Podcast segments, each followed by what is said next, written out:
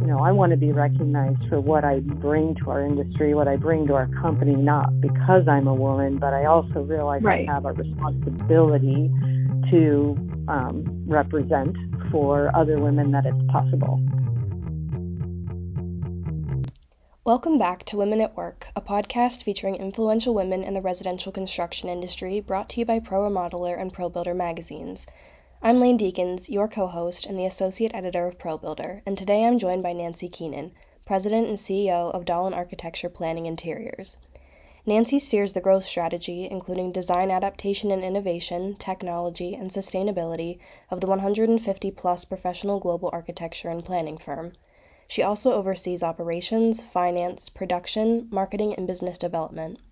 On June twenty-first, Nancy was inducted into the California Home Building Foundation Hall of Fame for exemplifying leadership, innovation, and philanthropy in the home building industry throughout her career. I actually went to Arizona State University in their architecture program in the early eighties, graduated, and immediately moved to the San Diego area. Um, in San Diego, I began working for firms who did housing for home builders. Started working with Dahlin Group around nineteen ninety-one or so as a consultant, and then became an employee about ten years later, working with Dahlin Group downtown San Diego and then moving to North County. I eventually ran the San Diego office, then the Irvine office, and worked with builders and others in the housing community in Southern California over many years. In twenty fourteen, I became the president of Dahlin Group and moved up to the Bay Area at that time. And I've been the president of the company, where we've been diversifying beyond just home building into other sectors, other regions um, since. And tell me about this push for employee ownership at Dahlin that you've really spearheaded throughout your career. I know that's something that's very important to you. Yes. As soon as we, um, once I came up to the Bay Area, and was started talking to the folks about their future plans for the company. We made a decision at that time, the principals and owners of the firm, that Dahlin would become a legacy firm, that it would continue on into the future. And as we thought about how the, the owners of the company may be retiring over the next several years, one of the best ways to do that is to transition at least a portion of the company to our employee owners and to an E S O P. So in twenty fifteen, we sold thirty-one percent of the shares of the company into the E S O P, and we've been contributing to it since. So we use and we talk about the E S O P as um, as employee owners, that everybody has a stake in the value of this company, and we have an annual E S O P meeting in July of every year. We are very, we've become very transparent about how the business is run, um, about everybody becoming a savvy business owner and what they can do themselves to impact the value. And we've seen the value go up every year since twenty fifteen. Yeah, that's great. And I'm also curious about your partnership with the America at Home Study. Can you tell me how that got started and what you ultimately took away from it? Sure. So in twenty fourteen, obviously, we're all sitting at home from the pandemic, working at home, thinking we were just going to be there for a few weeks. And we're reading a lot of news about how what's happening in restaurants and airports and, you know, shopping centers, and how everybody's business is being impacted by the fact that we've been quarantined at home. And Terry Slavicki is a good friend of mine, and she and I were talking about, well, gosh, what's happening for everybody at home? How do they feel about their houses? Yeah. What, what does this mean to them? They now have a place that they've spent part of their lives, or spending all of their lives in it. Is that impacting the way they think about home or the way they want their home designed? So Terry um, actually uh, had our contact with Belinda Sword, and they, the three of us, decided to launch a survey. And it was, I learned a lot about surveys during that that piece of time during that time, because it was a very well conducted broad survey nationwide that with a group, a cross section of people, that really gives you great data.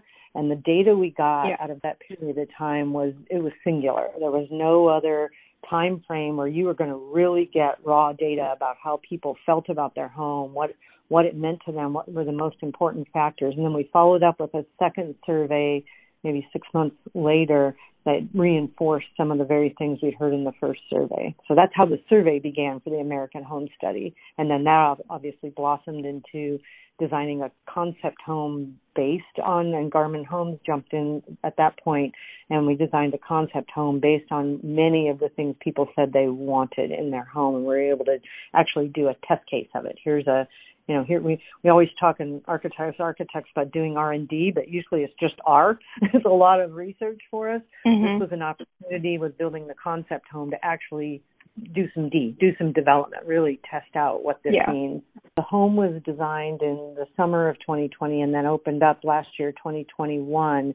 And out of that home being built, we were able to, I mean, that became less of a formal survey, more anecdotal, where we talked a lot about the features and how they were working for people and how they work for a broad spectrum of families and, and that sort of thing. And what's interesting is when we, you know, there was, there was a fair amount of, um, feedback about a survey during that time saying, hey, this is just a snapshot. This isn't really what mm-hmm. people may feel two years later. Well, here we are two years later, and what we right. really found is that there were a lot of trends starting to happen, and the pandemic, just like with many other things, um, what it did with home design is it just entrenched a couple of those trends and made us really clear that we want indoor outdoor living, that we want a home that makes us feel safe, yeah. is easy to use, that that you know there was a number of pieces that came, things, design features that came out of that that are proving to be tried and true. And and what and what's also interesting is when we did this, we also did some research into past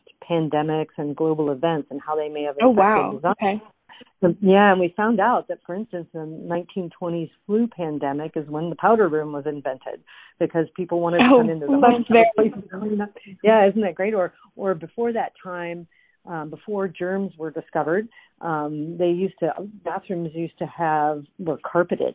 And so they realized, wow, this is just harboring germs in a bathroom. We really need to start tiling yeah. with that. So that's how tiled bathrooms came about. So so you learn we learned wow. that things like dramatic events like pandemics can actually change design, that pe- things that we take for granted today may have started happening during a, a snapshot in time like that, where it just entrenched that design idea. So um, so that was a very interesting thing for us to, to learn about. And you also work in tandem with HomeAid. Can you talk about the projects you've had a hand in with that partnership as well? Yes. So um, one of the things that happened when I, so we'd been working with HomeAid uh, across the state of California for many years. And I'd worked with HomeAid San Diego. We'd done a couple of projects with them. A couple of my partners in Northern California, California had been working with HomeAid Northern California. One of them retired, and I took his spot on the board of HomeAid California at that time. And HomeAid California is, Northern California is one of the strongest HomeAid chapters in the nation. Cheryl O'Connor was the executive director at that time. She has a board that's really strong, division presidents across the home building industry in Northern California, and they are very committed to what HomeAid does in providing Um, housing for the homeless, transitional housing, being bu- what's called builder captains and contributing to building these these these communities for folks. Um, I got involved with the Bay Area Rescue Mission out of Richmond, and they they wanted to build a new shelter for homeless women and children, and that includes not only beds for them and places for them to stay, but a lot of transitional training about how to get off the street, job training, how to get into a home of their own. And um, they had the land, yeah, they had the land and the funding, and they teamed with HomeAid to do this. And it's it just opened a few months ago. It's a fabulous facility, and it's it, and especially in the heart of Richmond, it's very much needed there. It's you know one of the things that we, when people talk about the homeless issue, they think of the very obvious um, men that are on the street and may have addiction or mental health issues, when in fact, and I might not have this number exactly right, when in fact sixty to seventy percent of the homeless population are women and children who may be living out of their cars on a church park, in a church parking lot or whatever, and and are more of a hidden homeless population that really needs assistance. And that also plays into what we do with a lot of the churches through HomeAid, where we work with them to provide tiny homes. Um, several churches are doing this in their parking lots, where they're building a series of tiny homes that can provide housing for people who may be living in their car on their property. Yeah, absolutely. Such a need for it. And moving into your induction, you know, what does it mean to you to be recognized and inducted into the California Home Building Foundation Hall of Fame after a long and successful career, specifically as a female in a leadership role in what has traditionally been a male-dominated industry? Uh, I'll be honest, it was a surprise to me to be inducted. I feel first, I, you know, I, I said this, but I first paused and said, wait, do they think I'm done? Because there's, there's so much more to do. Um, but it's pretty incredible to think about the people who've been inducted before me and all that they've contributed to building. You know, everybody needs a home or should have a home, a place to live, and all they've done to promote that over the many years in California. So I'm, I mean, I'm so deeply honored, frankly, and humbled. I mean, why would, why would it be like what, what one individual does? I think it's what we all do collectively, right? I'm, you know, I'm very important to me that everybody who contributes to our company, to our industry, all have a hand in this. So I feel like I'm representing many of them. And maybe especially to your point about being a woman leader in this industry is unfortunately still somewhat unusual. And mm-hmm. it's never been unusual to me. I've, you know, since I've, I've been an architect for, you know, since the eighties, and obviously it was often the only woman on a job site or the only woman in a lot of meetings in my career. But so it's never been unusual to me. My whole career has been like that. So I, I like anything, I, you know, I want to be recognized for what I bring to our industry, what I bring to our company, not because I'm a woman, but I also realize right. I have a responsibility to um, represent for other women that it's possible. And not only were you individually recognized at the Hall of Fame Gala in June, but a number of Dahlin projects were also recognized as Gold Nugget Merit winners during that same week at the Pacific Coast Builders Conference. So all in all, it sounds like that week was a resounding success for Dahlin.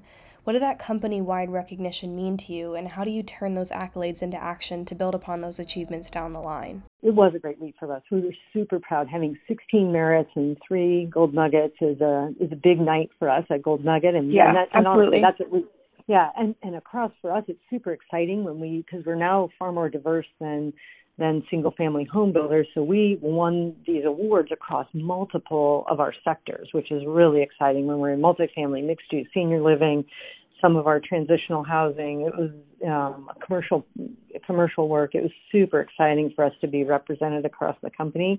And it was fun that week coming back and how many of our staff talked about how proud they are to work for us. So they're very proud of, of being part of a company that does this, you know, that is recognized for what we for what we do.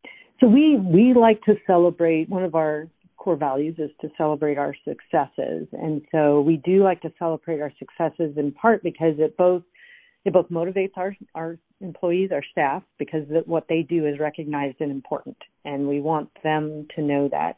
We do this for our clients too, because there can be you know, there can be a fine line between saying you want to win awards in order, we're not doing this just to be recognized and get accolades. We want to do this because we want to bring meaning and voice to some of the work that they do, that our clients do, and that they build, and is so important. I mean, that's the interesting of being architects, being builders.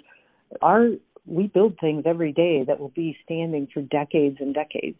And over those decades will be used by literally thousands of people and will impact their lives, if it's a home they live in or a place they visit or a community they go to. And so knowing that good design matters in that is important for everybody. And to be recognized for caring about some of these projects take years and years to get entitled and built, and so by the time it gets built, so many people have touched it, and to know that they had a, made a difference, and that, that what's going to stay in the ground for many years to come will impact the lives of, of many people. Is is yeah. That's really what we want to do, and we want to use we want to use the motivation of winning awards to drive us to do better for for our clients, for ourselves, for the people who will use these places. And you've been a leader at Dahlin in times of immense change through recessions, housing bubbles, periods of growth, and now a pandemic. What remains constant about the work that Dahlin has done over that time? What's been key to your success? So we just came out of a conversation about our core values and why they matter to us. And I think one of the, the really deep keys for our success is just being very thoughtful about um, what we don't ever want to do is have our design commoditized into something that just gets repeated without right. thought.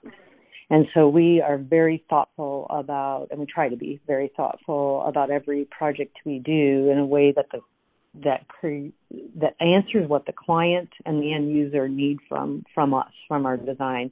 We don't ever want this to be because we're, you know, architects or trying to do something just to be iconic. That is never who we are. We really want to do something that creates a thoughtful place. And that's our that's our legacy, is that, you yeah. know, many years from now, people can look back and know that we design communities, houses, buildings that um, stand the test of time. They are financially successful for our clients. They make the end user feel something about it that is um, important. And so that's the legacy. That's, frankly, my job, to to teach to the next generation that that's why we're here, um, is, is to create a legacy way beyond the founders of this company, but that still carries those core values into the future for us, for our clients, for the end users. Well, your Hall of Fame induction seals the deal that you've successfully made a difference both at Dahlin and in the industry at large, but as you mentioned, you're not done yet. So what's next for you? Where do you go from here in your individual career? So we've got a, this is a cyclical industry too. We have, I was just reading all the articles this week about all the recessions over the last many decades and what they think might be coming up at us in the next few years. And so we've learned to be resilient through the cycles, and we do it different ways, you know, and, and, a, you know, maybe a decade ago during the heavy recession, we did this by diversifying into China. Right now, we're looking at diversifying in other ways heading into the future, and we've already started that. We've started expanding regionally. So we've been out, we've had an office in Washington um, outside of California for almost ten years now. We're expanding. We've expanded into Salt Lake City. We're just in the process of opening an office in Austin, Texas. We see probably a third of our work in the pipeline is coming out of Texas right now. And so it's pretty important that we take advantage of that diversity, and coming out of the pan, diversity of region, you know, uh, the ability to expand regionally, and um, a diversity of, of project types that we do. So now beyond home building, we and we obviously work in the multifamily sector with developers, affordable housing developers, and we've long time had a commercial team. We've expanded into interior design. We do some healthcare. Um, we do in our, out of our San Diego's office, K through twelve schools. So we're diversifying our project and regional base so that we can weather recessions of the future. So that's what we see, is creating a company that's very balanced in a number of different ways so that we can weather those recessions um, for, for decades to come. Well, Nancy, thank you so much for taking the time and speaking with me. And again, congratulations on your induction. Okay, great. Thank you so much.